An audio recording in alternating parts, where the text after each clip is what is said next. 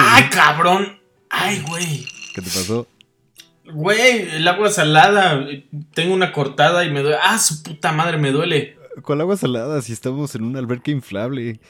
Oye, que estemos en mi azotea no tiene nada que ver con mi pobreza.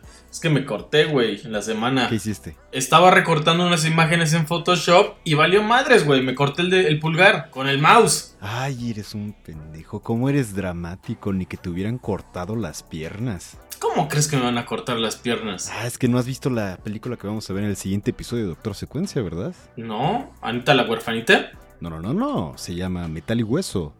Eh, una película francesa del 2012. Ha- habla de dos personas que por situaciones extrañas de la vida, una pierde las piernas y el otro está como tratando de s- sobrellevar la situación de pobreza en la que se encuentra con su hijo y con su familia.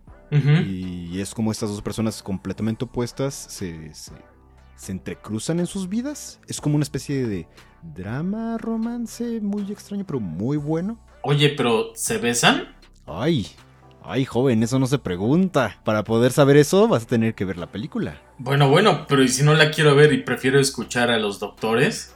Ah, pues es muy sencillo. Nos puedes escuchar en el siguiente episodio de Doctor Secuencia, cada miércoles. Y como dicen los acapulqueños, oh, Ah, Ahí están de putos hablando, Francis. Traje más chelas, muchachos.